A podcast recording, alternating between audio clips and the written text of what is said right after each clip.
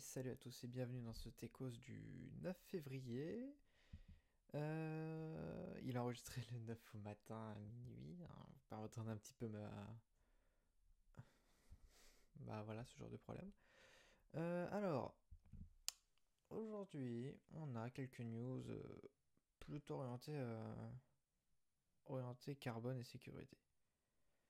Alors, on va commencer avec le fait que des fois le hacking, c'est pas que pour faire le mal, c'est aussi pour trouver des bugs plutôt, sympas pour nous, mais qui sont moins sympas pour McDonald's. Euh, en effet, donc deux développeurs ont trouvé un moyen de détourner le service de récompense à, un sondage McDo, et du coup ils ont pu obtenir à l'infini des coupons pour des boissons. Et c'est pas fini, ils ont poussé le bouchon plus loin, en se basant sur les coupons précédents, ils ont pu générer des coupons pour tout et n'importe quoi.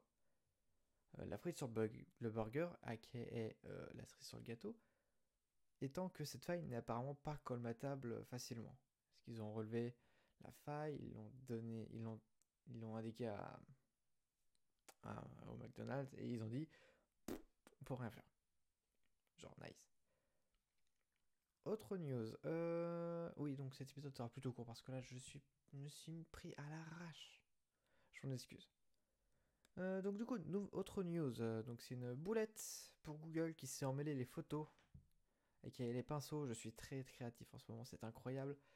Euh, Google Takeout, leur service pour réunir toutes ces données dans une archive, incluait dans certaines de ces archives des photos provenant de comptes d'inconnus. Ce qui est plutôt pas ouf. le bug s'est manifesté du 21 au 25 décembre de l'année dernière et a été corrigé depuis. Donc c'est un peu problématique comme ceci pour une marque dont la confiance s'écorche au fil du temps. Et ça entame un petit peu la confiance vers le cloud en général, quoi. Parce que tu dis, bon, c'est qu'un filtre de recherche en fait, c'est rien d'autre que ça. Un algorithme euh, qui a servi à Google Takeout. Hmm, alors, greenwashing ou vraie volonté? En tout cas, Stéphane Richard, a l'air déterminé à amener Orange à la neutralité carbone en 10 ans. Pour moi, ça me semble être une tentative de se mettre au niveau de Microsoft, qui, pour rappel, s'engage à être neutre en carbone dans 10 ans, et à annuler la totalité de ses émissions de CO2 depuis la création de l'entreprise en 2050. C'est audacieux. Ce serait bien que ça arrive plus vite, mais c'est audacieux. Dans tous les cas, la vitesse de, propagation de cette idée de neutralité carbone est plaisante à voir, même si ça aurait été bien qu'elle se propage bien plus tôt, on va pas se le cacher. Oui, je me répète un petit peu, ouais. Euh, c'est aussi la suite et la fin pour le scandale des iPhones ralentis à cause euh, des mises à jour d'iOS 10 et 11 respectivement. Des mises à jour mineures, donc 10 points je sais plus quoi et 11 points je sais plus quoi. Euh, donc du coup, Apple vient de payer une amende de 25 millions d'euros, donc pas beaucoup leur chiffre d'affaires, pour clore le dossier ouvert euh, par l'association, l'association, l'obsolescence programmée, ces derniers sont plutôt déçus de cette issue, ils espéraient un procès public. Et par ailleurs, la DGCCRF a statué que le problème était plus de l'ordre de la pratique commerciale trompeuse que de l'obsolescence. Du coup, bon... Euh, comment dire que l'association, elle est un peu dans l'os? Euh, autre news, ce sera, sera la dernière d'aujourd'hui. Euh, donc l'IA s'adonne à de la restauration des vidéos d'époque. Euh, après catégoriser nos photos, battre le champion mondial de Go et nous recommander des séries, on peut maintenant utiliser l'IA pour upscaler le premier film des Frères Lumière en 4K 60 images secondes. donc deux outils d'IA ont été utilisés, un pour améliorer l'image et la résolution, un autre pour générer des images intermédiaires. Parce que la vidéo originale tournait autour de 12-14 images par seconde. Donc on est loin des 60 images secondes. À vérifier pour le 12-14, je suis pas certain, j'ai fait ça de mémoire. Mais ouais, c'est proche. On n'est pas à 20 images secondes, on n'est pas en dessous de 10 non plus. Euh, la question de cet épisode, c'était euh, mon avis sur la blockchain. Bah, pour l'instant, ça me semble plus surcoté qu'autre chose. Ça n'apporte aucune crédibilité. À... Ça ne veut rien dire, je vais commencer ma phrase. Ça n'a aucune crédibilité aux yeux du grand public et on peine à trouver des usages euh, impactants pour eux. Après, j'espère que cette technologie aura le même destin qu'Internet. Hein. C'est-à-dire qu'au début, c'est réservé à un public très restreint. Et puis au fur et à mesure, tout le monde se dit Ouais, c'est sympa, on va s'y mettre. Et ainsi de suite. Et puis ensuite, ben, tout le monde y est. Et puis hop.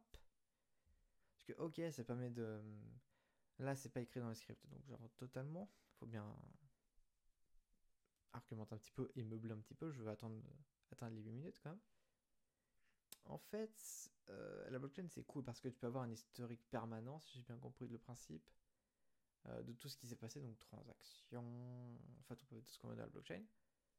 Mais le problème, c'est que pour les endroits où on veut de la clarification, bah, on n'aura pas de blockchain parce que les boîtes, les éléments qui font que c'est obscur vont garder le fait obscur.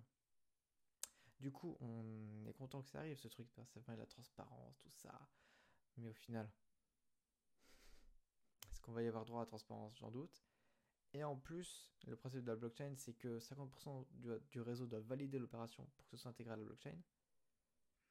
C'est-à-dire que du coup, si toutes les unités... Euh, comment dire toutes les unités de calcul qui donc déterminent la blockchain appartiennent à une même entité, elle manipule totalement la blockchain comme elle veut. Donc pareil, c'est pas folichon non plus, il y a encore quelques problèmes comme ça à régler. Ce qui suffit juste que, je sais pas, euh, un pays se mette à calculer à balle de la blockchain, donc euh, je sais pas laquelle. Euh, je crois qu'il y a la blockchain de l'Ethereum. Ethereum? Faudra me confirmer là-dessus, je suis pas certain. Par exemple, la blockchain de l'Ethereum, si quelqu'un veut la s'approprier, faut juste qu'elle calcule 50% des. faut qu'elle ait 50% des parts de calcul. Et à partir de ça, elle pourra calculer. Donc ça peut être n'importe qui, ça peut être quelqu'un de bien, de mal. Et du coup, ça c'est euh, le risque de cette technologie, je trouve. C'est qu'au final, on est plus libre, mais on est plus vulnérable aussi. N'importe qui de d'audacieux peut s'approprier la blockchain. Voilà, voilà, c'est tout pour ce. J'ai quand même réussi à argumenter, c'est incroyable. Il est 1h du matin. Hein. J'ai réussi à argumenter à 1h du matin. C'est incroyable.